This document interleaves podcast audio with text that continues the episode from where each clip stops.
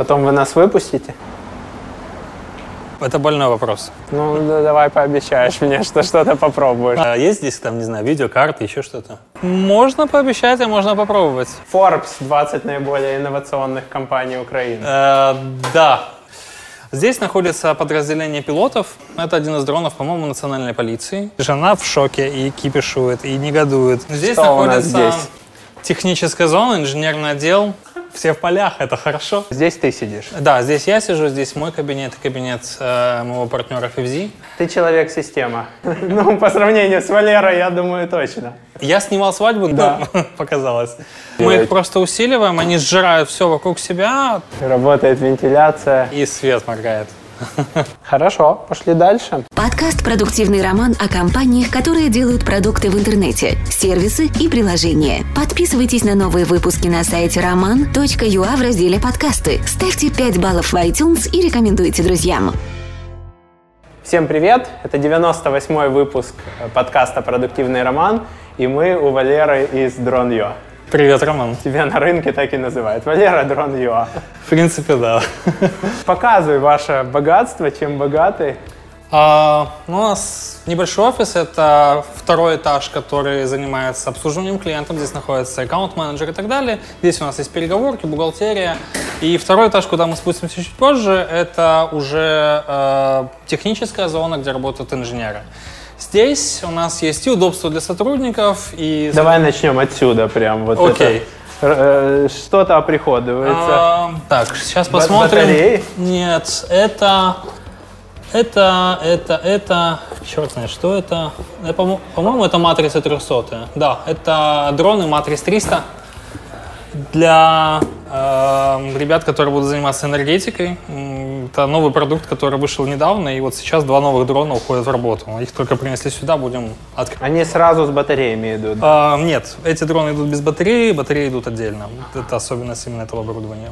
Что у вас здесь вот напротив, возле стены? А, Здесь на самом деле небольшая демозона, здесь очень много оборудования, которое является небольшим, там маленькие вот эти дроны, какие-то Ну, это спарки. это игрушечки. Это игрушки. Вот еще одна игрушка, кстати, ногу, сня- ногу сняли. И Они не поломали, они просто ее на ремонт использовали. Дефицит запчастей иногда приходится разбирать. А, Есть подводные дроны, которые находятся вот здесь. С- А вот там находятся дроны, которые там в какой-то момент вытеснили даже наше производство с самолетных платформ. Вот такой самолетик можно купить за 999 евро. И что он дает? Аэрофотосъемку? Да, он выполняет аэрофотосъемку, в него устанавливается камера, которая позволяет ему снимать большие площадные объекты. Он очень легкий. Ну, правда, сейчас без батареи, я так понимаю. Да, абсолютно верно, внутри батареи нет. Камера устанавливается вот сюда, вот, и все. То есть он вниз еще снимает, да? вот. Как раз вот в это место ставится камера. А вот это используется оператором для... Просто для ориентирования. Ага. Good. Вот. Подводный используется... А, Подводный необходим... Вообще а, подводный используется for fun во всем мире. Это помощь для получения какого-то ну, experience а в дайвинге и когда ты путешествуешь на яхте и так далее. Но наша концепция использовать его для бизнеса — это инспектирование подводных конструкций различных сооружений. Самый яркий пример — это исследование гидроэлектростанций на предмет разрывов и так далее. Это замена по факту а, Водолазов? водолазных работ. Исследование подводных частей корпусов суден, исследование инфраструктуры подводной портов или марин. То есть все это можно делать с помощью таких дронов, не привлекая водолазов. И у нас есть новые дроны, у которых есть еще манипулятор, который может поднимать какие-то объекты со дна. Круто. У него два источника, я вижу, света. Это LED, да, наверное? Да, здесь два о- очень ярких прожектора и камера, которая снимает в 4К. 4К. И он на, э, к нему идет трос, да? который он на тросе работает. То есть если дроны все, э, никто из дронов не остался в небе, то этот с высокой вероятностью не останется на дне. Да, всегда можно вытащить. Пошли дальше. Э, Здесь находится удобство для наших сотрудников. Это кухня, где можно приготовить еду, выпить кофе, отдохнуть. Зайдем. Привет, ребята. Forbes 20 наиболее инновационных компаний Украины. Э, да, и 2016 год, до того, как они закрылись. это крайний выпуск, который вышел в печать а, до того, как они закрылись, но галочка есть, мы уже в Форбсе, можно на работу в принципе не идти, но нет, мы еще на работе, поэтому Слушай, у вас столько техники в офисе и кофемашина, которая вообще не под этот размер офиса. Ну, то есть это ручная рожковая кофемашина, А, У нас все очень по-простому сделано. И честно признаюсь, кофемашину я притарабанил из дома. Много мебели я притарабанил из дома. Мы- Знакомая ситуация. Мы, не, не, наверное, не классический там IT-бизнес, который выстраивал бы себе здесь помпу из какого-то фешенебельного То оборудования. оборудование, э, которое вы продаете первично, оборудование, которое просто там, не знаю, делает кофе, не критично, да? То есть миллионы лучше вложить в, Абсолютно верно. в железо, на котором вы зарабатываете. Да, поэтому у нас в какой-то степени все просто. Окей, принимается. Пошли дальше. У вас там что-то теплым просто светится, горит э, розово-желтым. Да, это на самом деле достаточно интересные э, решения. Это новые наши продукты, это роботизированные фермы. Э, мы всегда ищем себя, мы ищем что-то новое. И когда мы смотрели на дроны и на сферу их применения, там бизнес, мы просто осознали, что это не более чем робототехника. То есть не просто рынок дронов, а рынок роботов. И это намного шире, чем мы можем себе представить. Грубо говоря, у нас уже есть вход на различные добывающие предприятия, у нас есть вход на различных корпоративных клиентов, и имея дополнительный продукт, который согласов... ну, похо- похож на нашу концепцию, мы можем расширяться внутри. И мы, собственно, обратили наше внимание на ряд новых направлений, и это одно из них, это роботизированные фермы, которые создают урожай, выращивают урожай полностью без участия человека. Здесь можем увидеть редиску, которую уже, в принципе, даже можно съесть. Вот. Прикольно. А, система достаточно простая. Вот если нажать на эту кнопочку, можно увидеть дополнительно... А, она уже работает. А вот если мы а, нажмем на красную, на красную то, Какая из них то красная? она уже может, в принципе, и показывать, как оно поливает. Система полностью автоматизирована, то есть он выполняет все эти действия автоматом. И если ему нужно выполнить какую-то новую операцию, у него просто есть сменные насадки, которые он может одевать. Там, как То есть допустим, здесь у нас семена, да? Да. Э, Он их выполняет, садит. А вот этой штукой, если он видит, что выросло что-то, то, что он не садил, он выпалывает. То есть он еще и борется с Компьютер виженом, да? Да. Здесь установлена камера, и он, в принципе, распознает, что его, а что нет. Фармбот, это ваше название? Вы... Нет. Фармбот — это название сообщества. Это open source продукт, который может собрать каждый. Даже ты можешь собрать этот продукт. Ты можешь купить комплектующие у них в Штатах, либо можешь купить их на собственном рынке и собрать его. И никто не запрещает это делать. И, собственно, этот тип лицензии, который у них есть, это сообщество. Мы стали частью этого сообщества. Наша задача создавать на основании этого открытого кода свои устройства. И перед тобой вот это устройство, которое на 95% собрано из украинских комплектующих. По лицензированию вы можете на основе open source продавать? Да, мы можем продавать. То есть они оставляют такой зазор? Мы а, можем продавать, и сейчас вот эти устройства мы уже ориентируем на продажу на внешние рынки, и мы хотим развивать это дальше. Под капотом я вижу здесь Raspberry Pi. А, Здесь Raspberry Pi, и единственный элемент, который формирует 5% того, что мы не смогли повторить, это вот эта центральная плата. Но и- Фармбот, которая так и называется, да, да? мы просто ее разобрали по отдельным компонентам, но у нас она не захотела нормально работать, несмотря на то, что было уже 10 итераций, мы не можем перевоссоздать именно этот компонент, но мы сможем это сделать чуть позже. То есть у вас декомпозиция, да? Но мы, честно, мы купили готовое решение изначально, а потом сделали реверсный инженеринг, разобрали его полностью и собрали уже из других компонентов, которые сделали сами. Такого размера стойка. Какую площадь она может... э, Вообще Обрабатывать. абсолютно полностью масштабируем. Вот эти рельсы, их можно выгонять вплоть до размера вот этого помещения. Ну, я имею в виду с той точки зрения, большую часть времени, я так понимаю, она простаивает, с той точки зрения, что есть какое-то время на проведение операции. Вот один такой модуль, сколько времени он может работать? Э, Наверное, лучше отталкиваться от площади. Да. И оптимальная площадь для одного человека и для одной автономной системы это 4,5 квадратных метра. То есть это площадь трех вот таких столов. Вот один и вот второй. Их вместе собирать это то, что нужно одному человеку в год и одна, одна система. То есть это не перепроизводство, но это четкое удовлетворение потребностей в зелени одного человека в течение всего года. Если у тебя семья, окей, умножаем на 4. И, а если ты хочешь заниматься промышленным производством, то, ради бога, любое помещение берешь и просто масштабируешь. Ну и стойки уже ставятся другой ширины, другой Да. высоты. Да. Хорошо, сколько она электричества кушает в месяц? А, Сейчас это тяжело ответить на этот вопрос, потому что я не знаю. Мы Ты- только ты не повесили эти ставил лампы. умную Нет. розетку? Мы не ставили умные розетки и не считали это, но здесь есть достаточно мощные сейчас лампы, но мы тестируем этот свет. Не факт, что он пойдет в производство. Более того, эти системы не предназначены для уличного использования. Их не нужно вообще оборудовать светом. В принципе. То есть их нужно устанавливать на открытый грунт. Хорошо, пошли дальше. Что вот это такое? О, это один из дронов, который у нас достаточно давно стоит. А, Это один из дронов, по-моему, национальной полиции, а, который обслуживается, обслуживался у нас по техническим вопросам, и там просто были определенные сложности в конструкции. Здесь а, есть э, отдельный модуль для перевозки грузов, но опять-таки он предназначен для использования полицией Украины. А, Я сейчас не буду комментировать, для чего конкретно они его используют. Есть определенное понимание, но опять-таки он э, off-record. А, Out of record. Рыночная цена в полном в полной комплектации. Такие такого. дроны от 10 до 15 тысяч долларов стоят, вот именно вот такого класса. Что, в принципе, даже небольшое, там, полиция небольшого города может себе такое Да, закупить. э, зависит от... э, За рубежом, давайте так, не в Украине. За рубежом такие э, платформы используются для крауд-контроля. Внизу ставятся системы для разбрасывания газовых гранат, и полиция в случае необходимости может управлять э, публичными демонстрациями. Мгм. Главное, чтобы сверху можно было подлететь. Да. То есть внутри здания он работать не сможет, или нужны очень большие ангары. Что у нас здесь? Кто здесь сидит? А здесь у нас бухгалтерия бэк-офис, здесь ребята, которые занимаются логистикой, управлением складом и всеми нашими вопросами, связанными с бухгалтерией. Какой оборот в год? А, Сейчас не готов отвечать, но в прошлом году было в районе 5 с копейками миллионов долларов. На этот год с учетом Дай бог удержать. сохранить, да? Да. Хорошо.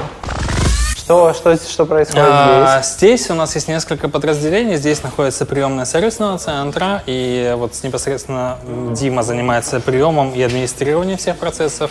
Здесь находится агро подразделение. Ребята, которые занимаются, Максим, он занимается сканерами грунта. Здесь находится еще один сотрудник, который ему помогает. А в этом месте находится аккаунт-менеджер, они же sales. И мы не разделяем эту позицию. Поскольку у нас B2B, то у нас sales ведет клиента постоянно. И это значит, что он должен постоянно выполнять свою функцию как аккаунт. То есть даже человек, который пришел к нам новый, он в какой-то момент, там, через 2-3 месяца набирает свою постоянную аудиторию, остается работать только с ними. И нет вот этого переключения, что у клиента выстроились отношения с э, А. он чего-то наобещал, а потом... А, Стараемся, чтобы такого не было. Вот и, и, собственно, но, но при этом у нас есть другая специализация. У каждого менеджера есть своя отрасль. Допустим, Роман, он ответственный за направление агро. То есть и его продукты это опрыскиватели, он гениален в них. У Андрея наилучшим образом складываются отношения с силовыми структурами. То есть большинство сделок, которые проходят по полиции или по ПСБУ, по закрытию их потребностей, происходит через Андрея. Дальше находятся Евгений и Руслан, они отвечают за общие вопросы. Ну и с левой стороны у нас есть здесь еще два человека, которые сейчас на встрече, они, по-моему, поехали в ДТЭК сейчас. То есть это добывающая промышленность и энергетика. А, ну, собственно, вот. А дальше у нас есть а, отдел, который занимается а, внутренними процессами. Это, Чье лицо показывать нельзя. да, А э, был без маски. это Богдан, э, он занимается нашими электронными каналами. Здесь находится Олег, он наш маркетолог. И Олега мы уже знакомы. Да, у нас также есть дистанционные сотрудники, которые помогают нам управлять нашими CRM-системами. Здесь есть э, Оля, которая очень классно работает в направлении геопространственных систем и технологий. Просто идеально. И она помогает Тане. Таня наш основной специалист в ГИС. И Таня также отвечает за внешние рынки. Это Грузия, Азербайджан, Армения и Молдова. Что Оля хранит на жестких дисках? А, Оля на жестких дисках хранит результаты съемок, э, которые порой бывают просто огромные. Пилоты, когда возвращаются с полей, отсняв какой-то карьер или добрую сотню каких-то полей, возвращаются с несколькими терабайтами данных, которые Это необходимо 4К, обработать. да? Нет, там вопрос не разрешение 4К и так далее, вопрос в том, что это огромные площади. Вот 100, гек- э, 100 полей — это около там, 7 тысяч гектар, и это снимки сделаны на высоте 100-120 метров вертикально вниз, каждый из которых весит по а, там, 10-15 мегабайт. А таких снимков несколько десятков, а то и сотен тысяч. Соответственно, нужно иметь какие-то жесткие диски и так далее. Здесь у нас есть процесс обработки информации. Сейчас у нас сшивается какой-то... А, а что это такое вообще? А, Это, это даже не Украина, судя это, по по-моему, не. Украина, да? Это Украина? Ви... Верчелли? Эм, Чао! по-моему, это Италия. Микьямо Роман. Мартара Верчелли. страны Милано, си. отшивается вот здесь. Ага. То есть это кто-то мечтает просто про отпуск, да? Нас просто достал карантин, мы выехать хотим из этой страны, и, собственно, даже там смотрим, где это все происходит. Это э, съемка, которая была выполнена чем-то. Кстати, чем была выполнена эта съемка? Что это? Понятно. Не для записи, да? Это, да. Ну, это, видимо, какое-то поле, где установлен э, этот, поливательная машина, потому что съемка круглая. Ага. Кстати, другая в соседнем окне открыта. Сколько здесь опе- оперативной памяти в этом компьютере, чтобы он все это там так запросто переключал, сшивал? Оля, ты купила себе компьютер хоть для того, чтобы играть в Fortnite. Ну, для Fortnite много не надо. Там, типа, может, там, я не знаю, Half-Life. 64 гигабайта. Хорошая машинка, Excel на ней нормально работать будет. Идеально. А есть здесь, там, не знаю, видеокарты, еще что-то? Да. Да? Должно быть какое-то вне- не внешний ГПУ, да? Или вот это вот. А, слушай, ну, TUF Gaming, подсветка, э, MCI. Я серьезно. Ну, не Fortnite, окей, Выглядит Warzone. красиво. Выглядит красиво. Я просто вижу, с какой скоростью там оно работает, и я понимаю, что параллельно идет вычислительный процесс достаточно мощный. Да, а, здесь находится наш гид-отдел, который возглавляет Тарас. А, Тарас — это человек, который гений в дистанционном зондировании Земли, и, собственно, он помогает создавать нам новые продукты по обработке данных. Ему помогает в этом вопросе Надя. И здесь есть у нас проекты, в которых а, мы обрабатываем данные дронов, которые либо дроны получили, либо самолеты классические, либо а, те же спутниковые технологии смогли а, дать нам какие-то данные. Задача Тараса — это создавать новые методики и обрабатывать их. И это у нас э, что произошла съемка, и теперь э, как это картирование называется. Это спутниковые данные, которые мы вытягиваем через облачный сервис и сразу в облаке обрабатываем, получаем э, некий анализ. Ага. Это Google Earth Engine обрабатывает. Раньше мы сразу. работали на каких-то локальных программах, а в прошлом году мы переключились на Google Earth Engine, и на текущий момент это сильно ускоряет нашу работу, потому что все данные там уже есть. Мы просто внедряем туда нашу аналитику, которую используем. Вы туда заливаете ваши фотографии или что? По спутниковым данным у- там уже залиты все результаты Да. съемок. То есть туда подтянуты библиотеки и НАСА, и Европейского космического агентства. Мы же туда только фактически заливаем тот, не знаю, кусок кода или ту задачу, которую нам необходимо выполнить. И э, по нашей методологии, э, используя те данные, которые находятся на серверах Google Earth Engine, формируется определенная отчетная статистика. Совершенно верно. Что вот это вот изображено? Это какой-то график по... Динамика вегетации вот, неких объектов за 2017, 2018 и 2019 год. То есть видно, что разная динамика, то есть это были разные Культуры. культуры. То есть мы можем судить об э, разной урожайности и отличать одну культуру от второй. А Что это за регион, кстати? Ну, это, Черкасская область. это граница Киевской и Черкасской области, да, по Дорожищеву. А, и здесь я вижу тут по графику, что да, действительно культуры получаются у нас разные. То есть зимой культуры у них пик э, заканчивается раньше, у ярых наоборот пик э, в июле или августе, то есть таким образом можно 2020 есть по, по зимам? Там же все Есть, было да, очень, очень плохо, да, да. зимы не было. по высоте пика можно судить, какой урожай будет. То есть чем, чем выше пик, ну условно, тем лучше будет урожай. Покупают у вас данные агрохолдинги, сколько, сколько посеял и чего конкурент, какой у него будет А. урожай, чтобы понимать свои цены? В прошлом году у нас такие данные покупала налоговая, а агрохолдинги такие вещи не покупают. Налоговая? Да. Но это же потом они ж приходят и говорят, ребята, по нашим оценкам ваш оборот вот такой. А, Они не могут прийти так явно, но а, на самом деле задача немного другая. Не нужно ущемлять там агрохолдинги в том, что они выращивают неправильные культуры. Но некоторые предприятия агропроизводства, они нарушают оборот. Там, сеют подсолнечник пять раз на одном и том же поле. Они истощают землю, создают риски, а это арендуемая земля, которая находится в чьей-то собственности. Они просто фактически наносят ущерб тому собственнику пая, на котором они делают это нарушение. Не происходит сево- се- се- севозмена. Севозмена, да. А с другой стороны, есть земли, которые вообще в принципе являются там не для этого назначения, а они засеваются. Ну, то есть они там для выпаса скота, а по факту они обрабатываются каким-то агрохолдингом. То есть А в в отчет потом не идут. а да? в отчет не идут, продаются там как-то по-другому. Ну, это нюансы, которые, собственно, нужно выяснять. И статистика нарушений по использованию земельного банка, она очень большая. Слушай, ну у вас, у вас так можно очень много и друзей, и врагов, конечно. Мы просто не стоим на месте. Вы просто занимаетесь данными, да? А кто как использует эти данные, это уже второй Ну, вопрос. абсолютно верно. Но у нас позиция такая. Нужно просто быть готовым к тому, что нету ничего тайного. Все открыто. Все данные открыты, все данные доступны. У вас достаточно много продуктов, направлений в бизнесе. Если их отранжировать там, от самого большого до самого маленького или выделить там несколько ключевых таких юнитов, какие это будут? Но я смотрю по обороту и по прибыльной составляющей в бизнесе. Наверное, один из самых крупных наших сегментов – это продажа оборудования, импорт, дистрибуция. А второй по важности – это сервисы, которые мы осуществляем с использованием нашей техники. А третье, самое перспективное, куда мы инвестировали деньги последние года четыре, и только сейчас вышли на какую-то прибыльность – это обработка данных. Мгм. То есть это полный цикл, импорт, продажа, внедрение Да. и ам, использование тех данных, А которые... Само железо, оно не ценится, оно вообще ни о чем, без возможности работать с данными, которые получает это устройство. А данные, в зависимости от отрасли, где применяется оборудование, они разные, и, соответственно, нужно иметь разный подход. И ты говорил во многих интервью, что э, потребительский рынок дронов, он насытился и перестал расти.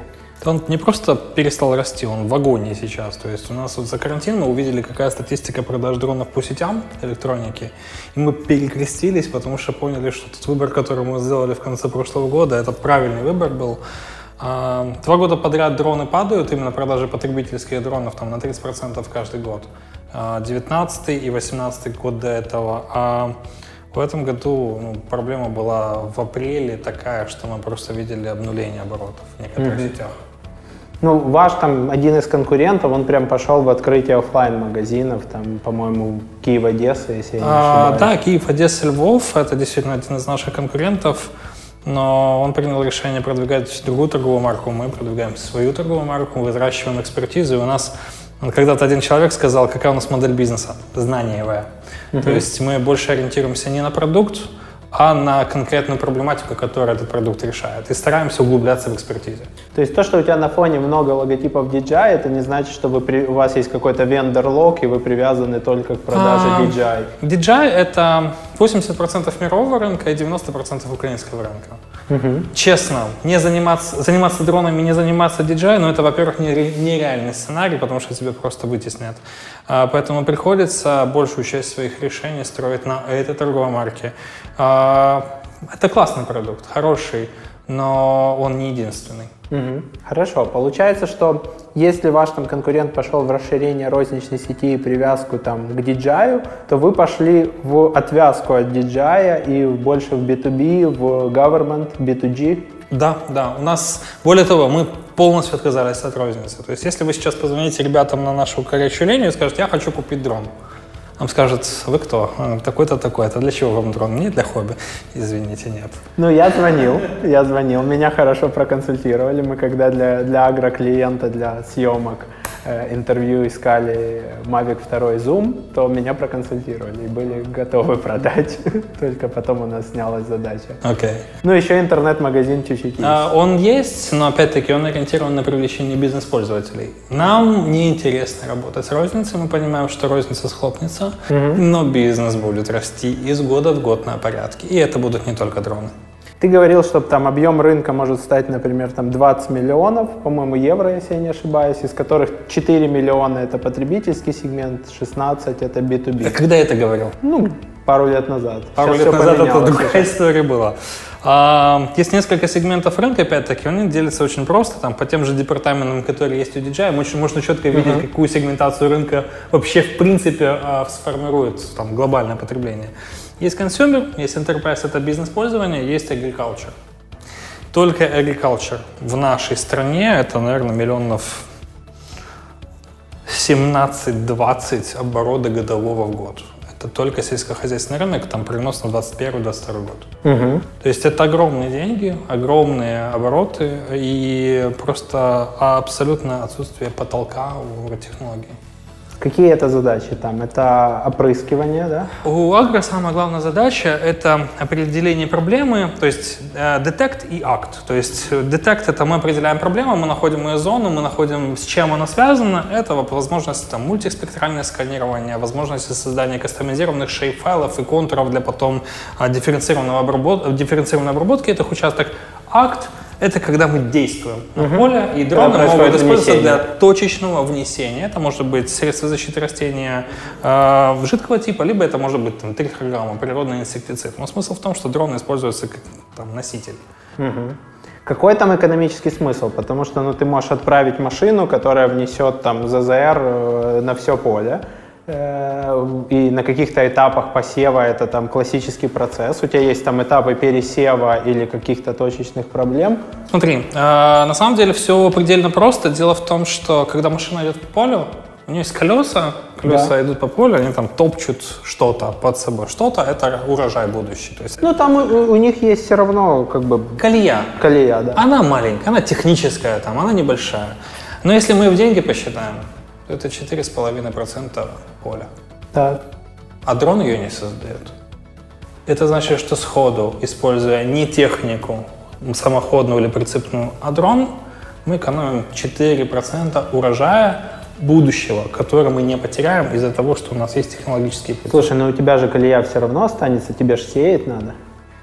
После посевной она не так выражена. Она больше всего наносится ущербом, когда ты обрабатываешь поле. А в некоторых случаях ты просто низким опрыскивателем не можешь войти в фазу развития подсолнечника, когда нужно обрабатывать фунгицидами, а у тебя уже растение полутораметровое. Да. Но у тебя же высокий поднимающийся мы снимали для клиента. Это классно, но иногда и подсолнечник кукуруза может быть еще выше. То есть Да. на самом деле... Ну после какой-то фазы тебе уже и внесение. но нужно. нюанс в том, что... Сколько стоит такой опрыскиватель? Ну, на- Полмиллиона. клиента Ну, такой, нормально стоит. 400-500 тысяч долларов. Эффективно его может заменить флот из 5-7 дронов, каждый из которых там комплект стоит по 25. Ага. То есть экономика, опять-таки, в пользу дронов. Хорошо. Ну, про, про колею там не, до конца соглашусь. Про эм, то, что ты говоришь, определить проблему в, сравнении со спутниковыми снимками. Насколько Есть, э, точнее, смотри, лучше. э, спутники это не конкурент. Э, спутник это то, что должно быть, и дрон должен быть. То есть и спутниковый мониторинг, и дрон, они должны присутствовать как инструменты мониторинга в любом предприятии. Спутник работает прекрасно в течение всего сезона, обновляя свою информацию и так далее, но есть моменты, допустим, весной, когда нужно вносить подкормку первую. А, у нас весной по классике в Украине нет ни одного безоблачного снимка спутника. Всегда есть облака, а дрон летает под облаками. И тогда, когда надо, спутник не видит. Да, он снимает каждые 4 дня, каждые 5 дней, да иногда и раз в день можно получать эти данные, но смысл в том, что он все равно не видит сквозь облака, но хоть какую бы магию мы не применяли. Вопрос экологии. Какая амортизация дрона? Сколько времени он живет? Сколько, как часто тебе нужно вот эти вот батареи выбрасывать? Значит, а, мы из экономики исходим, и мы стараемся делать так, чтобы дрон списывался или, там, не знаю, уходил на амортизацию за два года. То есть это стандартный период, когда мы рекомендуем обновлять полностью парк. Это может быть либо износ оборудования, либо его потеря по причине какой-то аварийности статистической, либо уже моральное устаревание единицы технической. Если говорить о компонентах, которые быстрее всего изнашиваются, это действительно батареи. Это от 200 до 400 циклов. На практике даже на 150 циклах э, в в промышленном использовании а батареи уже объективно нужно менять. То есть они проседают? Они проседают сильно, а промышленная эксплуатация — это эксплуатация во время некомфортных погодных условий, то есть температура 40-45 градусов, он летит, потому что ему надо. Uh-huh. Хоть и пилоту, конечно, некомфортно стоять на солнышке, но ему же надо. И эта высадка иногда близко к нулю, потому что нужно выжать максимум из дрона для того, чтобы максимальный объем работы выполнить. Uh-huh. А, ну, соответственно, в таких дронах для мониторинга это такие циклы. Если мы говорим об агродронах, то там уже используются современные другие технологии аккумуляторов, и там уже 400 циклов. Это гарантийный срок эксплуатации и то, на что мы ориентируем людей для того, чтобы их можно было применять. Но там, конечно, сумасшедшая практика по использованию. То есть там с легкостью в день может быть 10 циклов. Угу. В день. Соответственно, месяц отработал, все, и у тебя должна быть машина, которая сразу же подзаряжает, да? Да, да. Вообще, опрыскивание дронами — это жутко непростая штука. Лично мы от такого сервиса отказались. Хотя у меня есть операторы, которые снимают дронами, там, делают прекрасные карты, они хорошо делают 3D-моделирование различных объектов промышленных. Но когда перед ними стоит задача внести средства защиты растений, это другой бизнес, они не разбираются, они не умеют это делать, хотя и на дронах летают. Для опрыскивания необходимо иметь не только дрон, нужна специфическая машина, нужно несколько баков для воды, горючей смеси, для бак для смешивания, баковую сумиши, как это называется. Ну или там у тебя корабль, а, Генератор и так далее. А, самый шикарный трак, кстати, который мы видели, который вот существует для этих задач, это старые машины пожарные из э, Германии такие 90-х годов, Мерседесы с огромными колесами, хорошие, проходимые, и у них там на ролетах все поднимается, внутри куча мест, оно, оно создано для того, чтобы возить дроны. Вот, это круто. Хорошо, про агро приблизительно я понял. Что происходит в Enterprise? Это обслуживание там высотных каких-то объектов? Агро — это и есть часть Enterprise, но помимо агро есть еще очень много других направлений деятельности. И это, наверное, в Украине самое актуальное — это геодезия и топография. Угу. Это следующий рынок, который кормит нас и который формирует такие существенные бюджеты. Даже если мы зайдем на Прозоро, мы увидим, какое количество денег э, на обновление генпланов различных населенных пунктов, а средний чек там 2,5-3 миллиона гривен каждый раз. Согласно закону Украины, это нужно делать каждые 4 года необходимо каждые 4 года обновлять картографическую информацию населенного пункта.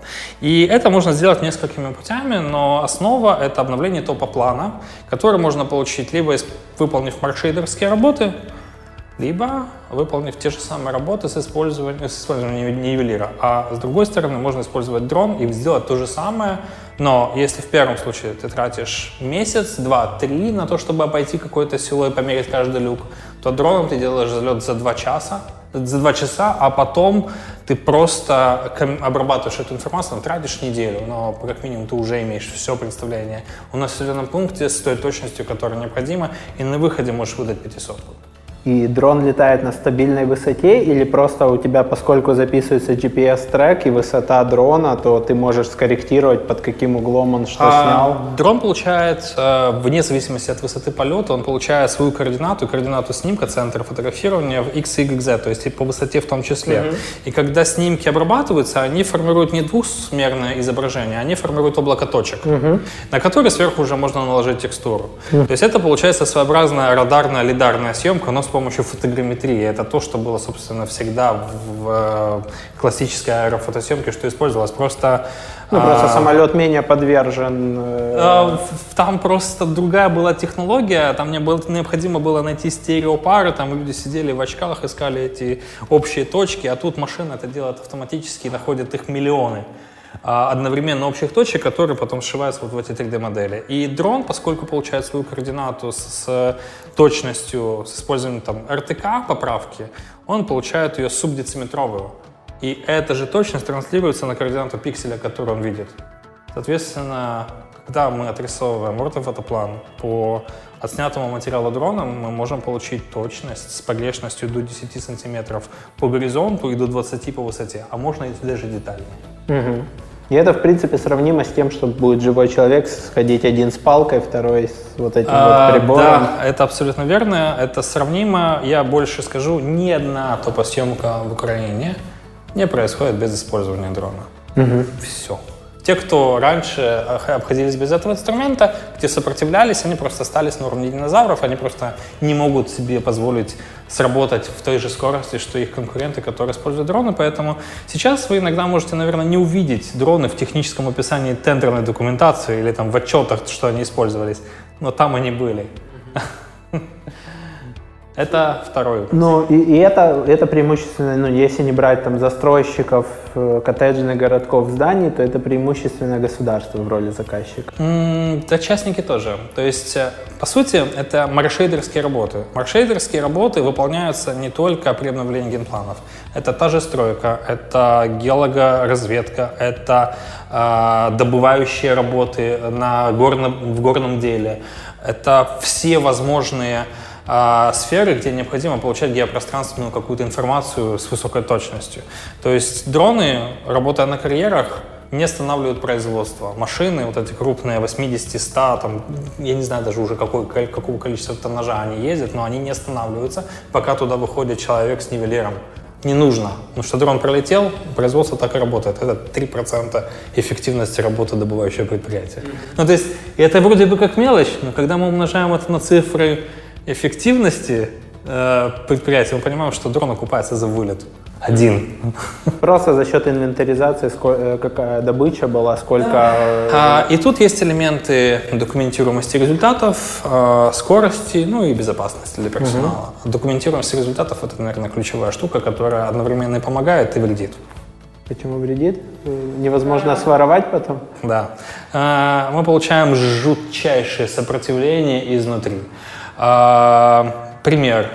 Когда мы начинали работать э, лет 5-6 назад, мы заходили в холдинг «Живаго». А, Он тогда был в его собственности, горнодобывающий. Это Елисеевский и, а, господи, не могу вспомнить второй ГОК, который там есть, ну, неважно. Ну, Ферекспо сейчас называется. То есть он продал этот холдинг, и когда мы заходили к нему первый раз, мы попали на встречу с макшедерами, которые на нас посмотрели и говорят, а вы знаете, мы там не хотим, потому что вы точность не дадите, мы вам не верим. Но при этом мы видели, что это все начинается во всем мире развиваться, а потом мы просто поняли, что маркшейдер на предприятии добывающем — это серый кардинал. То есть это как СБ в некоторых... Оно не то, что на, на границе но, но только он знает, фабрик. сколько добыто. Он только он знает, сколько лежит. Только он знает, сколько по факту копнули и так далее. А когда появился Ферракспо, когда они закончили реформацию своего менеджмента, то, в принципе, они уже на нас вышли, они попросили провести первую инвентаризацию, вторую, третью, потом мы прописали не все бизнес-процессы работы игрового добывающего предприятия, внедрили потом эти все данные им в CRM, ну и понеслась. А потом все карьеры рабочие встали и все.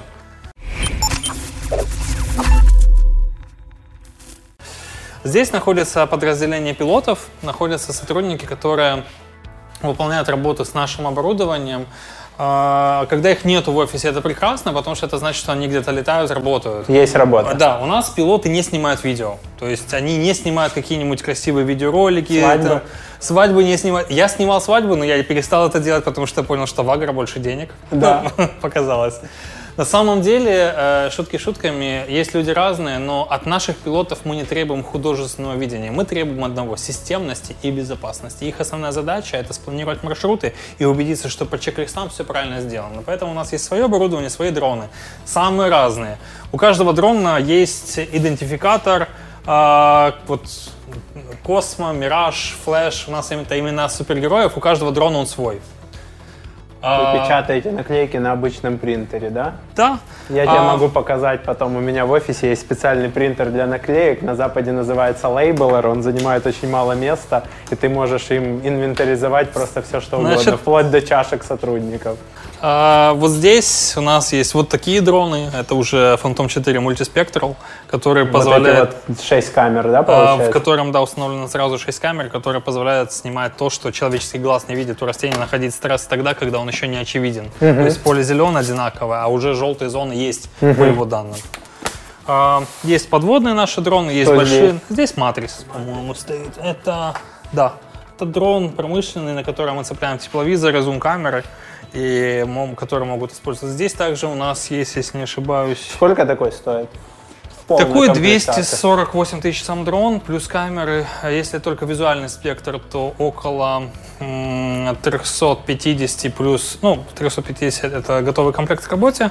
А если мы сюда подключаем еще теплики, то от 800 и выше тысяч гривен. А, те комплексы, которые у нас сейчас новые вышли, они стоят в районе 951 миллиона. То есть приблизительно как, как такой автомобиль среднего Да, класса. да. А, на самом деле мы шутили три года назад, что нам пора открывать автосалон.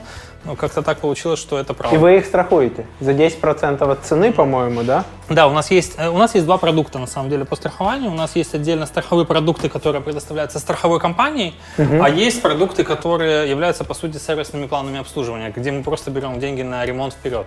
А, Сервисное плановое обслуживание это когда вы можете купить дрон, дополнительно за 10% купить страховку. Если с ним что-то случается, то вы доплачиваете небольшую франшизу, еще 10%, и мы меняем оборудование. И когда это происходит, это может быть даже по вашей вине. Ваш пилот может по пьяни разбить этот дрон два раза в год. Больше не надо. Мы меняем оборудование. Есть страховые полисы, где уже финансовым посредником выступает страховая компания. Они уже по рискам создают э, определенные тарифы в процентном стоимости от стоимости самого дрона. И здесь мы можем страховать как сам дрон, так и ответственность перед третьими лицами. Это, соответственно, какие-то дополнительные насадки, да, под, А, подсветки? или Да, это подсветка, там есть динамики. Вот такие дроны с динамиками а, мы использовали во время карантина для того, чтобы полиция могла а, оповещать людей о том, что необходимо соблюдать карантинный режим. Вот, собственно, эти истории, когда мы видели, как полиция путешествует по городу на катерах, это, это были эти дроны. И сейчас это достаточно популярная техника. Тут есть мире. еще ролик, как полиция бегает за человеком, который плавал в гидропарке. Это было за неделю до того, как они начали летать с дронами с динамиками. Слушай, обычная кофемашина, и просто там я крайне редко вижу такой девайс в Украине. Он там похожий был в фильме с Фрэнком Андервудом «Карточный домик».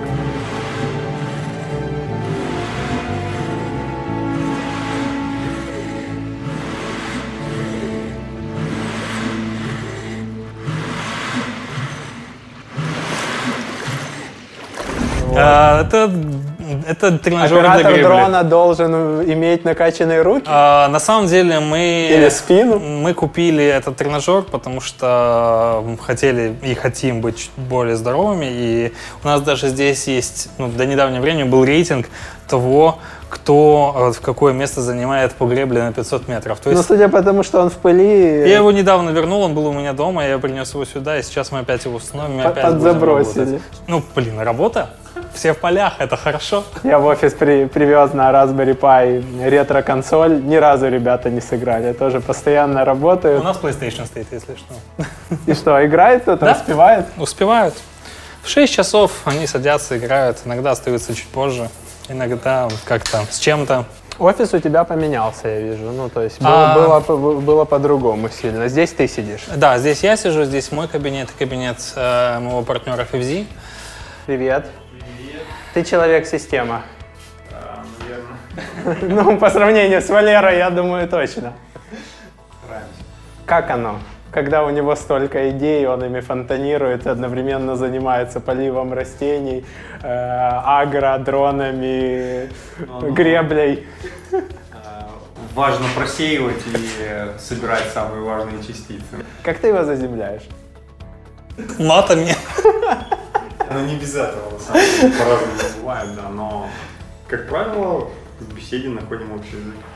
Смотри, на самом деле прикол в том, что мы с FFZ кардинально разные. Мы Да. кардинальны настолько, что это тупо разные полярности, мы разные полюса.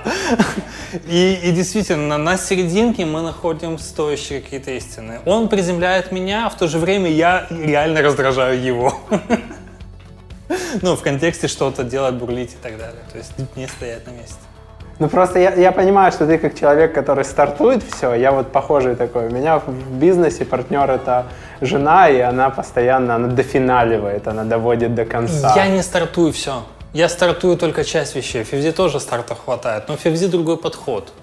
FFZ стартует, если то это какие-то логические системные продукты. А у меня в старт это, блин, какая-то фантастика. То есть это разные вещи бывают. Не, ну сейчас просто время такое, что на самом деле, да, нужно разные подходы просто абсолютно ко всему применять, потому что, ну, какие-то классические вещи уже давно не работают. Все меняется. Нужно комбинировать Гибридные модели. абсолютно. потому что по- по-другому очень сложно. Все так быстро меняется, меняются цепочки поставок, производитель выдавливает просто очень часто дистрибьюторов во всех раньше- областях. Если раньше у тебя там какой-то, ты сложил какой-то свой, свой бизнес-процесс, он у тебя там годами мог работать. Да. Здесь его ты вынужден чуть ли не каждую неделю корректировать, понимаешь, что какие-то вводные параметры меняются. Поэтому без этого очень Плюс я вижу, что производитель в итоге стремится напрямую контактировать с потребителем, строить свою розницу или, или потом из цепочки убирать Это часть. зависит от продуктов на самом да, деле. да. Ну, в нашем случае как раз наоборот. То есть Ну, в B2B сфере. мы вынуждены погружаться в клиента, выяснять эту потребность, и без этого очень сложно продавать наш. Я тебе пример расскажу. Мы, я достаточно часто, и Фивзи, и я, мы достаточно часто ездим в офис наших поставщиков. Один из офисов — это торгов- э, офис компании DJI, где я нахожу всегда самую такую интересную, выгодную позицию около кофемашины в офисе. Я там собираю все инсайты, обсуждаю со всеми и так далее. И вот то, что ты говорил, действительно правда. Даже у этой компании э, была когда-то идея на территории европейского рынка обслуживать одного крупного клиента напрямую, в обход дистрибьюторов вот, напрямую. И когда я об этом расспрашиваю, это была добывающая промышленность, добывающее предприятие, одно из самых крупных э, на рынке. Я об этом, когда начинаю расспрашивать, выясняется, что они это сейчас используют как эталон как не надо делать. Каждый раз, когда кто-то новый заходит и говорит, а давайте мы будем продавать Enterprise напрямую, все говорят, подождите, покажи нам тот слайд. было. Вот, вы хотите, чтобы было так? Нет. Ну, это не их бизнес, да, особенно в сложном B2B, им, им, им местами действительно сложно, но на потребительский рынок очень многие Потребительский выходят. день, да. Они, к сожалению или к счастью, ну не знаю, это, это так есть. Они создают свои каналы и, и свои электронные каналы, и представительство на рынках, когда они достигают какой-то массы. И очевидно, что они заинтересованы, чтобы все было максимально прямо. Я вижу у тебя открыт Сенпульс. Ты сам отправляешь рассылки? Нет, я проверял последнюю рассылку, и почему один из кого-то отписался, и более того, посчитал это письмо спамом. Мне стало интересно, кто этот человек. Ну, это же всего лишь один из скольки? Тысячи? Это через минуту просто. На самом деле, ну, я просто иногда занимаюсь наноменеджментом, это моя слабая сторона. Я очень много внимания уделяю тем деталям, которые на самом деле нужно было бы отдать. Это, это проект, когда ты делаешь что ты, тебе нравится что тебе хочется, а не то, что по факту надо. Это на Да. самом деле прокрастинация. Да, собственник очень часто любит то, что он умеет, понимает, и то, что ему интересно, а не то, что принесет деньги. Да. Или где он нужен. Да, или где он нужен. Ну что, пошли на, в наше подземелье? Пойдем. Мы уже в подвале, давай открывай. Да. Потом вы нас выпустите? Да. А, здесь Что у нас находится здесь? техническая зона, инженерный отдел. Это любимое мое помещение, потому что здесь... Ну, на самом деле, я в момент старта бизнеса я все время проводил в подобном месте. А, Сам паял в свое время эти дроны. И здесь находится, по сути, мастерская, где мы ремонтируем или создаем новое оборудование. Здесь находятся инженеры, там ряд принтеров и очень много оборудования. Слушай, такое количество. Вы когда-то их дешево закупили или они так часто А, ломаются? Это на самом деле все битые запчасти, это не новое. Ага. Это, и это, поверь, это остатки, потому что у нас а, мы нескольким школам отдали, чтобы они свои какие-то залы техническое творчество а- а- Оборудовали. оформ- оформили, да, потому что у нас их просто космическое количество. Вторичное использование, да, такое? Ну, не выбрасывать же его. Вот. А, А что вот это вот такое под, под напряжением? это какой-то блок питания. А, ничего особенного. Да, это ничего особенного. А выглядит технологично. Ну, а, это на самом деле Так, подземелье, подожди. которое мы тут, очень любим. Тут что-то уже зафейлилось или кто-то зафейлился. Это перепро- перепрошитие происходит или Калибровка. калибровка камеры, гимбала? Чтобы она так не делала, Ага. так она не должна делать. Сколько времени вот так вот можно промучиться, прежде чем она встанет ровно? Ну, по-разному, по-разному. Ну, максимум на памяти сколько было? До недели уходила, да. Э, Честно говоря, у меня на памяти есть э, ситуации, когда мы не могли восстановить оборудование в итоге. Что-то было такое. Зачастую такое происходит. Зачастую. Так что, нет смысла обращаться в сервисный центр? На самом деле смысл есть Покупайте новый, да? но мы всегда предоставляем возможность купить трейдин, потому что дрон, который раз упал, мы рекомендуем все-таки его отдавать. Паяльник, паяльная станция, да? Да, здесь мы работаем с компонентами плат. Когда нам нужно сделать что-то очень точное, мы используем. Вот. а здесь по большей части сервисное обслуживание, но есть и части, связанные с созданием чего-то нового. Собственно, Вот тут я вижу 3D принтер работает, но он печатает что-то для дрона, по-моему, да? а, честно признаться, я не знаю, что он печатает, но я могу показать детали, которые у нас уже есть напечатаны, и что мы создаем. Вот пример.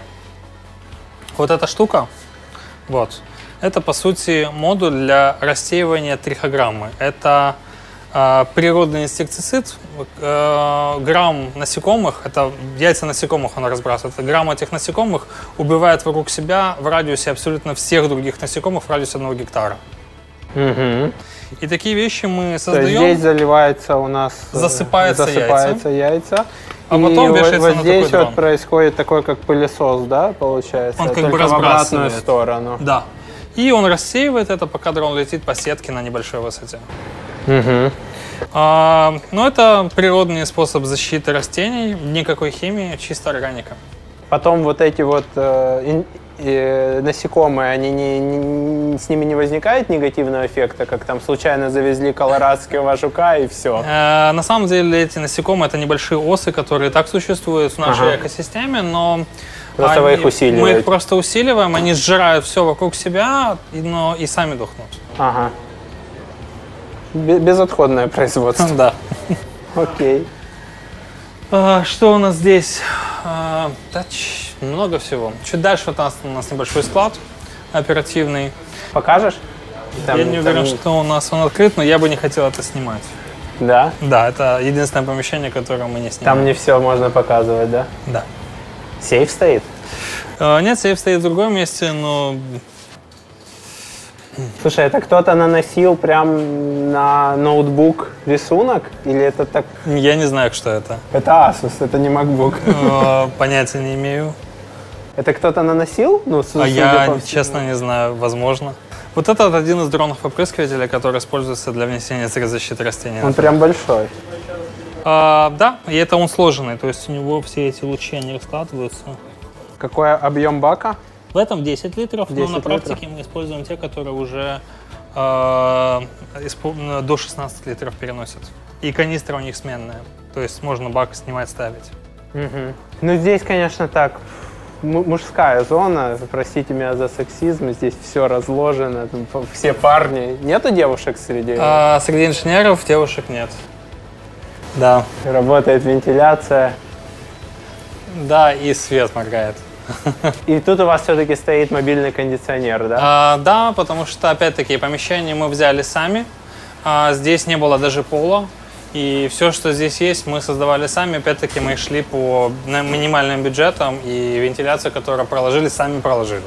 Слушай, я вот о таком уголке себе мечтаю потихоньку оборудовать. Еще не знаю где. То есть это или надо арендовать гараж, или, или построить дом, но вот такой уголок у меня должен быть. Мне кажется, что это мечта каждого мужчины, чтобы был свой инструмент, ЧПУ. какая-то вот такая штучка, которую ты можешь просто по-творчески посвятить там время. Ну вот я хочу токарный станок по металлу с каким-нибудь ЧПУ, чтобы можно было что-то делать. Да. Я смотрю на ютубе, как это делают.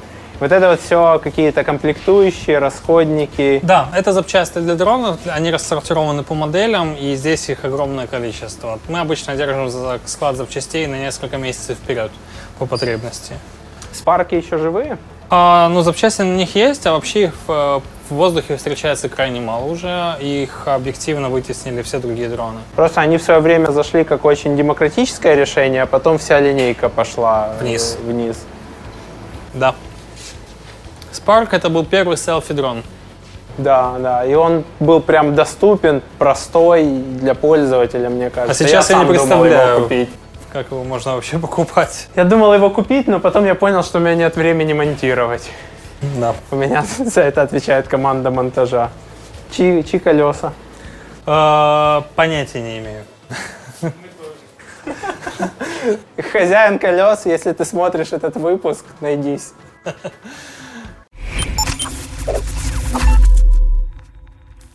Какой процент государства сейчас от ваших оборотов? Если мы берем все там ОТГ, там... Честно, мне тяжело сказать. Э, Меня недавно задавали этот вопрос на Прозоро. Я озвучил, что у нас там от 10 до 15 процентов бюджета мы получаем из государственных структур. Я не знаю. Просто дело в том, что в сезон это варьируется. А сейчас, когда мы полностью отрезали consumer, ну, черт его Станет знает. больше. Может быть, больше станет, может быть, меньше. Плюс мы сейчас объективно начинаем уже там заха- зах- замахиваться на действительно крупные бюджеты, потому что раньше мы там боялись таких цифр, как 10 миллионов на прозоро. То есть, ну, ты, ты не планируешь сворачивать работу с государством? А Просто более- я наоборот. почему, я почему спрашиваю, работа с государством у многих очень ассоциируется с, с коррупцией. А, К сожалению, это действительно правда. Есть такая ассоциация, и раньше без этого было никуда. Сейчас с появлением с- процедуры государственных закупок, прозрачных закупок, то вариантов там как-то оптимизироваться практически нет. Либо ты даешь, что действительно нужно, либо, ну, и даешь это по самой оптимальной цене, ну, либо не даешь вообще, потому что все прозрачно, в любой момент все можно поднять, к этому вернуться и так далее. Поэтому нужно работать честно, открыто. И в Украине я почему-то, у меня вот розовые очки есть, я в это верю. Ну, я просто смотрел вот эту вашу историю с э, трамвайным парком и КМДА.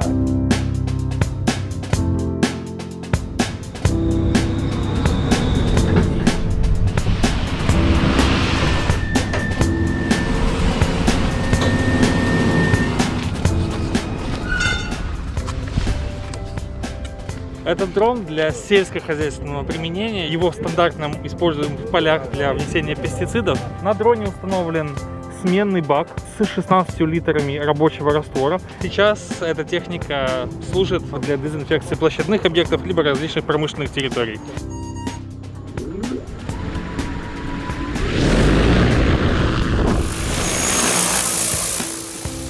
Данное оборудование позволяет соблюдать безопасную дистанцию с определенными объектами, у которых есть повышенная э, биологическая или эпидемиологическая опасность. В то же время один дрон в состоянии заменить 50 наземных опрыскивателей ранцевого типа.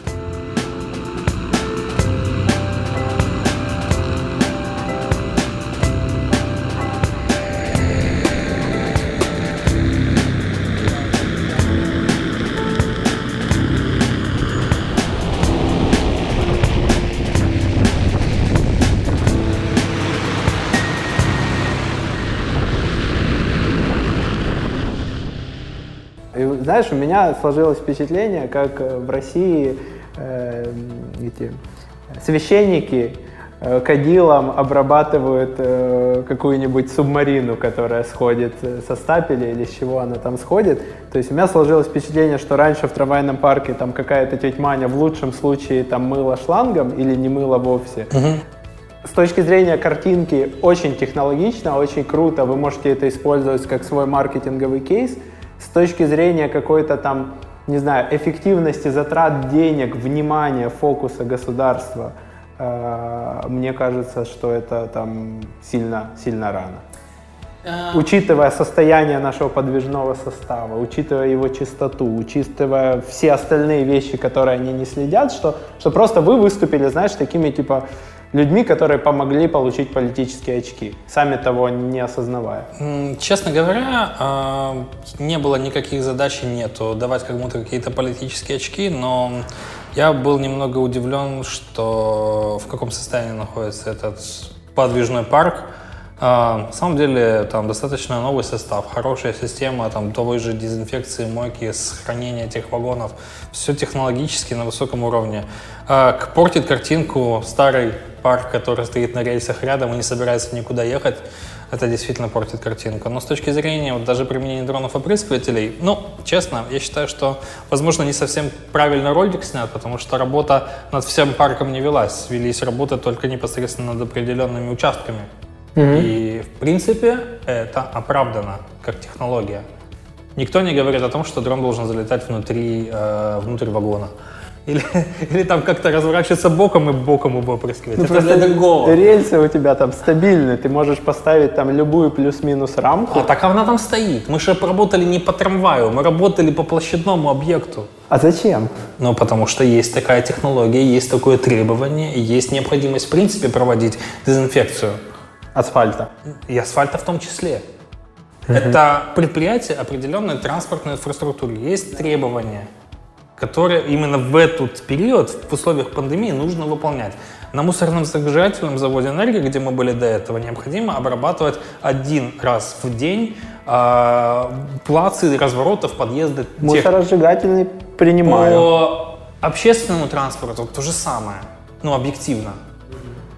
И это вопрос, что это мы обсуждаем две локации. А на самом деле есть и другие технологические локации, которые требуют подобной дезинфекции. Это вопрос просто там масштабирования и дальнейших каких-то шагов. Это просто пример. Один, один однозначно бесспорный. По трамвайному депо, честно признаюсь, мне было даже тяжело работать в какой-то степени, потому что там все под напряжением. а, там миллион разных препятствий, куча этих проводов. Это Наводок. просто адская локация. Но она была выбрана мэрией, необходимо отработать, мы это сделали. Вы не взяли за это ни копейки, да? А, нет, мы не взяли за это ни копейки. Для вас это, это что? Это кейс? Маркетинг, пиар? Я бы сказал, что для нас это попытка не стоять на месте и не сидеть просто так. Для нас это попытка постоянно двигаться, и мы изыскиваем любую возможность, чтобы реализовать какую-то свою идею, насколько бы сумасшедшей она и не была. А, худшее, что может случиться с бизнесом, это нежелание ничего делать. Поэтому мы приняли для себя решение, если у нас есть такая возможность, мы это делаем. А, Мы нашли общий язык а, с Киевгород администрацией, провели этот кейс, провели демонстрацию, и я считаю, что это супер. То есть, если к тебе придет там какой-то одиозный политик, но будет интересная задача для, для вас технологическая, ты согласишься? М, Да.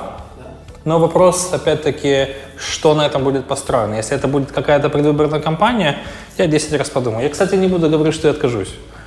Ну, вот вспомним там предвыборную кампанию Юлии Тимошенко и ребят из Delfast, которые там сказали, мы хотим привлечь деньги, нам нужно... И я э, считаю, что это прекрасно. ролик». То есть Да? для меня, э, лично в моем мнении, они негатива не привлекли. Они привлекли внимание. А какое оно там позитивно, негативно, кого волну- волнует это?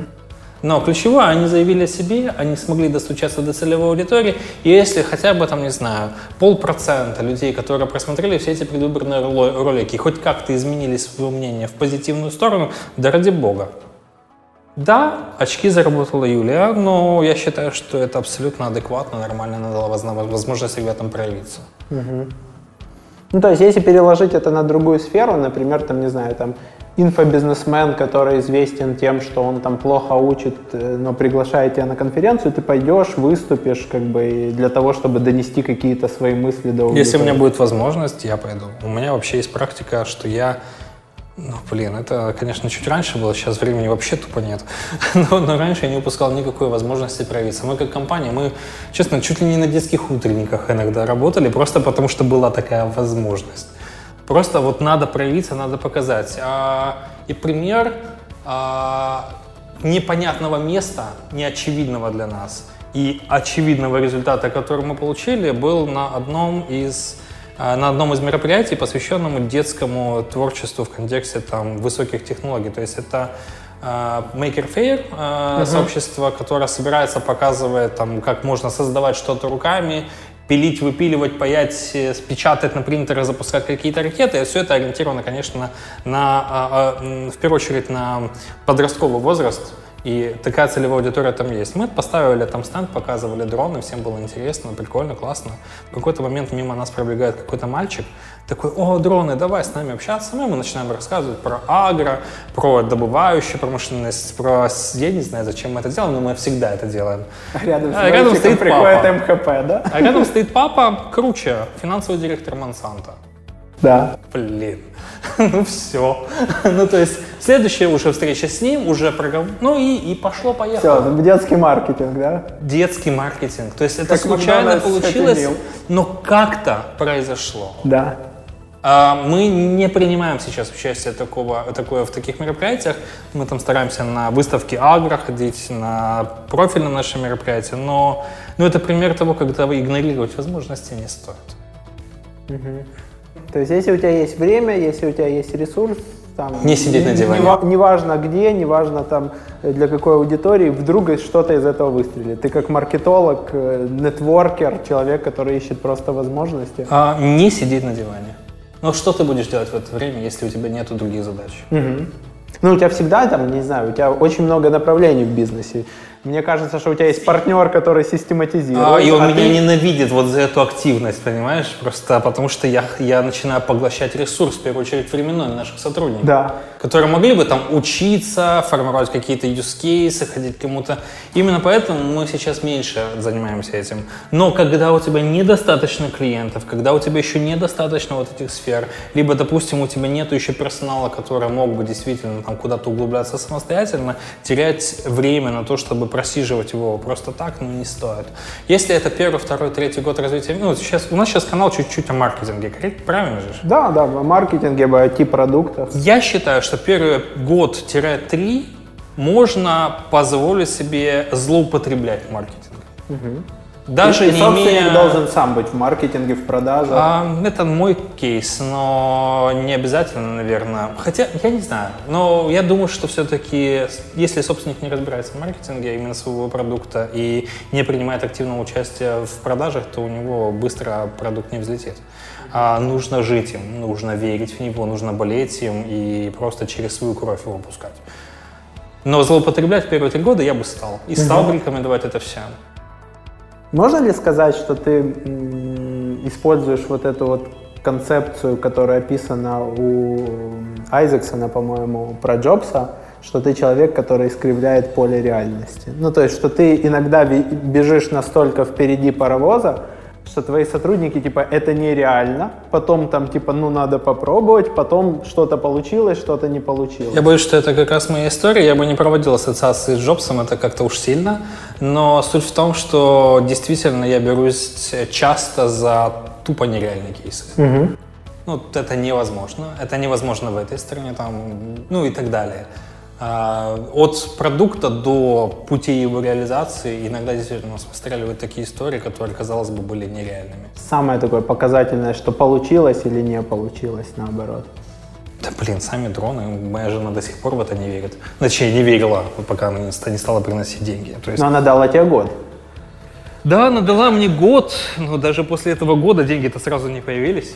То есть Я смотрел вот, вот эти цитаты про, про зарплату, как бы. Она- У тебя очень хороший золотой парашют из Platinum банка был, да? Да, он достаточный был, слава этим. Но, но не только им пришлось пожертвовать для того, чтобы действительно все запустить.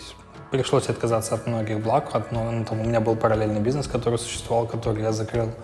Но пришлось работать, вкладывать, и мы сейчас получили эти дивиденды, которые есть. Ам, Самый интересный кейс, ну вот, допустим, все говорят, что работая в Украине, невозможно строить, э, ну, пример. А, моя фраза год назад. Я хочу из Украины сделать хаб беспилотных технологий. Я хочу, чтобы мы отсюда продавали куда-то еще. А, и при этом я не хочу открывать юридическое лицо в Гонконге. Я хочу, чтобы оно было украинское. При этом ты в ранних интервью говорил, что экспорт из Украины это что-то нереальное. Сам. Да, я так год назад я сказал вот эту штуку. Сейчас у нас есть поставки Грузия, Армения, Азербайджан, Молдова. Следующие дроны у нас уходят во Францию, в Великобританию. А с DJI вместе напрямую мы вообще сейчас обсуждаем создание здесь склада для Евросоюза. Наоборот, не в Евросоюз все это импортировалось в какую-то там Эстонию или Польшу. Но для определенных продуктов, для сельскохозяйственных дронов, потому что все-таки Украина впереди Европы сильно по сельскому хозяйству. То есть э, там не умеют продавать э, аграриям? А, Нету интеграторов? Украина на текущем... И как-то так получилось. Я не знаю, благодаря Или мы чему. перескочили цикл технологический? А, то есть, Украина условно, стала впереди. Как, как с, с- с карточными продуктами, что в Америке вот это вот легаси из чеков, из старых банкоматов приводит к тому, что во многих местах ты не можешь там рассчитаться PayPass. В Украине у тебя сразу, вот мы проскочили этот момент старого и сразу начали строить новое. Я думаю, это какая-то удача, и действительно это элемент какой-то эволюции, э, которая просто перескочила какой-то этап. Расскажу на, буквально на пальцах. Э, В, в Европе по внесению средств защиты растений есть директива 218 или 219 слэш 2009. То есть директива 2009 года, которая вносила регуляцию в сферу средств э, защиты растений и фактически запрещала авиахимработы. Угу. Другим каким-то документом дроны приравнивались к авиахимработам. Это документы 2009 года. Потому что идет э, снос, и можно там попасть не туда. Да, да? защита самолета. людей, защита экологии, экологии и так пчел. далее.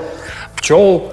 Но дронов тогда вообще не было, 2009 да. год. А сейчас они делают снос такой же, как делает ручной опрыскиватель, и меньше, чем даже вот этот прицепной либо самоходный опрыскиватель. Mm-hmm. То есть его использовать можно в буферной зоне вообще близко к населенному пункту и даже там через лесополосу от пасеки. Mm-hmm. Дрон безопасно использовать в таких сценариях.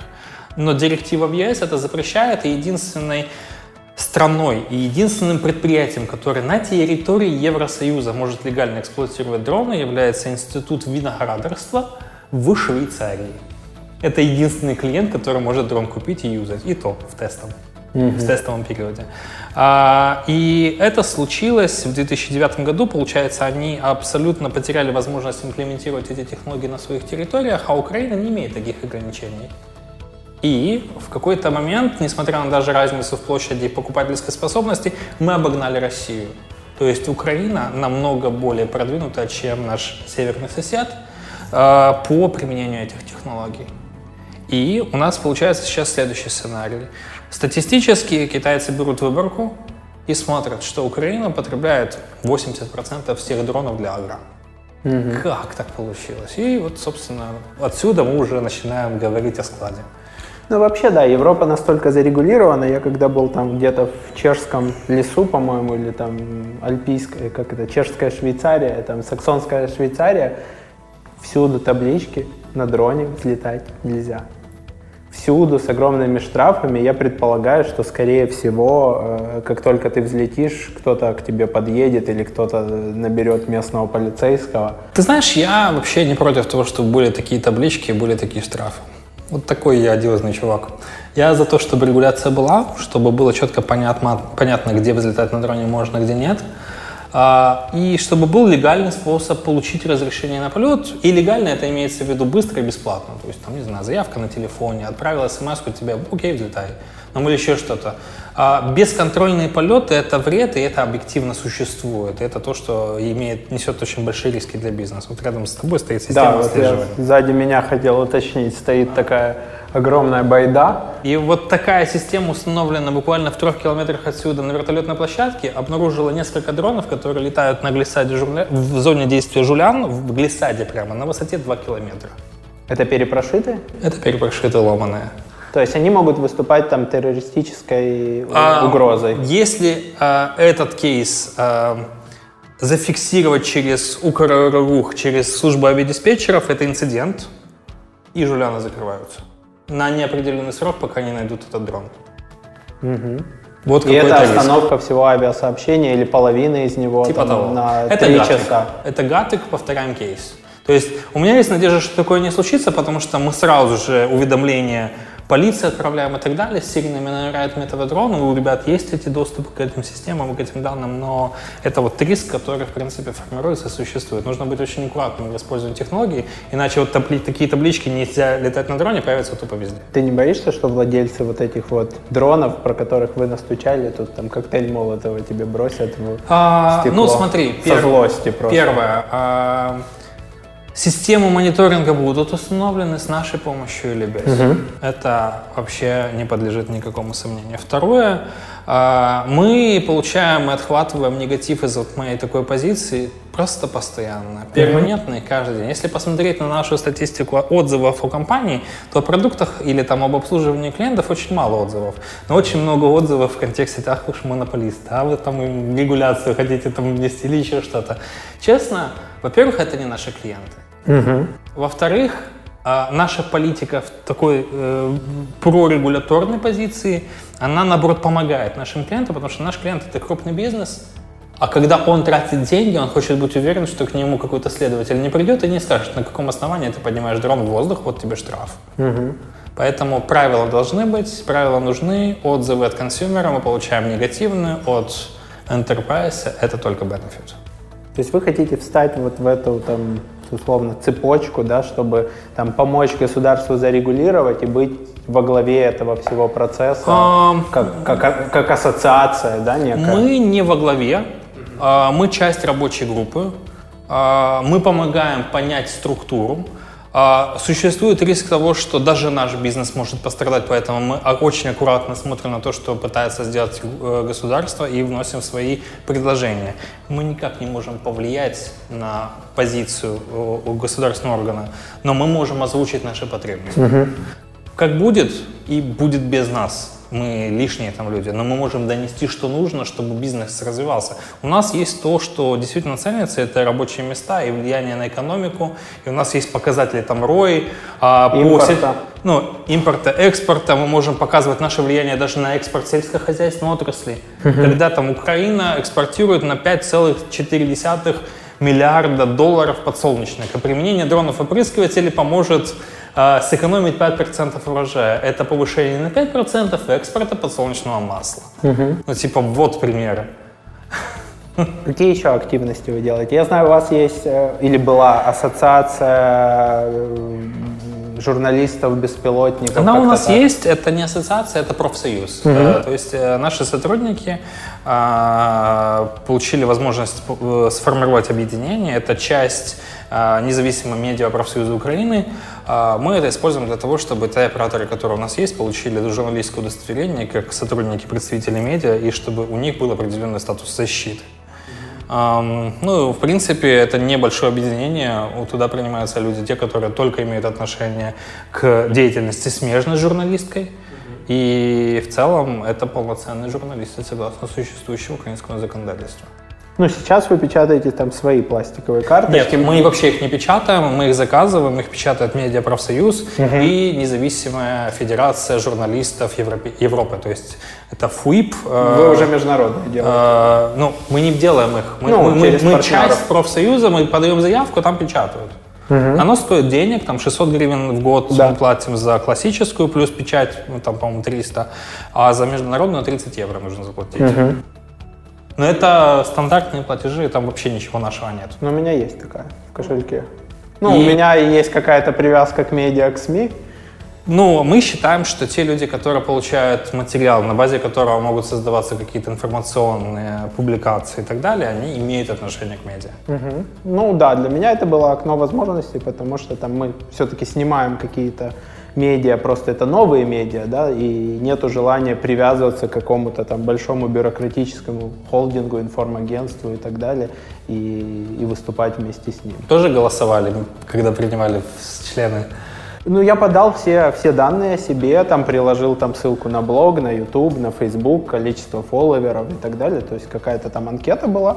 Вот. Э, У меня жена этим занималась, она просто сбросила информацию, и потом нам пришло уже там года два, наверное, как, и мы все ждем, когда нам напечатают международную. Так надо пропушить. Где-то где потерялась связь, там типа, ну, это потом. Ну, окей. Ну что, у нас есть для тебя подарок. Это такая чашка, которую можно и в жару, и в холод э, использовать. Спасибо большое. с двойными стенками, которая безопасно держит. Класс. Ты сразу Очень хочешь круто. поломать. Я хочу ее открыть, вау. Ты как человек, который надо декомпозировать, напечатать на 3D И принтере. выдать за свой, на- напечатать свой лейб. Там есть наш логотип, но очень так. Окей, Тут хорошо. тонко. Что мы разыграем для наших зрителей и слушателей? А я предлагаю для зрителей и слушателей разыграть 15% скидку на любой дрон, который они захотят себе выбрать. Без лимита по цене. Без лимита по цене. Консюмерский или даже агро? А, я думаю, что нужно оценить... Давай так, договоримся. Цена до 100 тысяч гривен, Окей. а 15% скидки.